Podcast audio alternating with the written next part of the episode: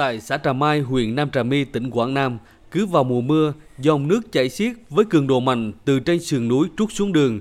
Đợt mưa lớn do ảnh hưởng của áp thấp nhiệt đới suy yếu từ bão số sáu vừa qua tiếp tục gây sạt lở, vùi lấp một số ngôi nhà, càng làm người dân bất an trước diễn biến khó lường của thiên tai.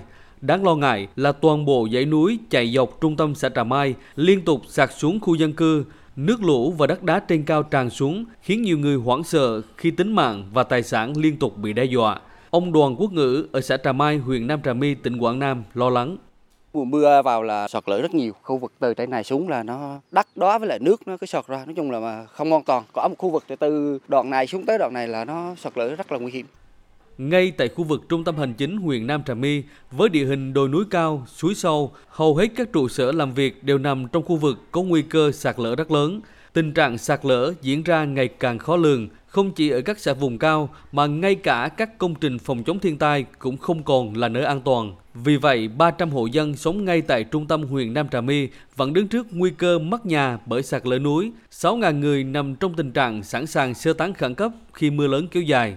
Nguy cơ sạt lở hiển hiện tại nhiều nơi ở miền núi tỉnh Quảng Nam, trong khi việc xây dựng bản đồ sạt lở thì vẫn nằm trên giấy.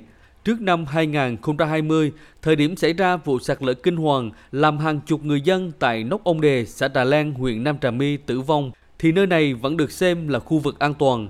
Ông Trần Duy Dũng, Chủ tịch Ủy ban Nhân dân huyện Nam Trà My, tỉnh Quảng Nam cho biết, hai năm qua, địa phương gặp muôn vàn khó khăn khi liên tục ứng phó với các đợt sạt lở lớn nhỏ.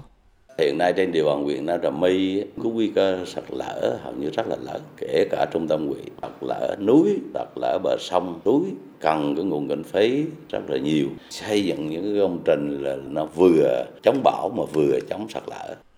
Trên địa bàn tỉnh Quảng Nam, đợt mưa lũ cách đây hai năm khiến bốn mươi bảy người chết và mất tích.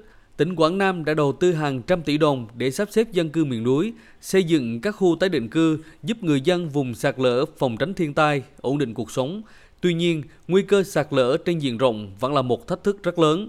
Ông Lê Trí Thanh, Chủ tịch Ủy ban Nhân dân tỉnh Quảng Nam cho biết, tỉnh sẽ tiếp tục tiến hành khảo sát địa chất bài bản để quy hoạch và xây dựng các công trình phù hợp nhằm hạn chế thấp nhất những thiệt hại sạt trượt gây ra.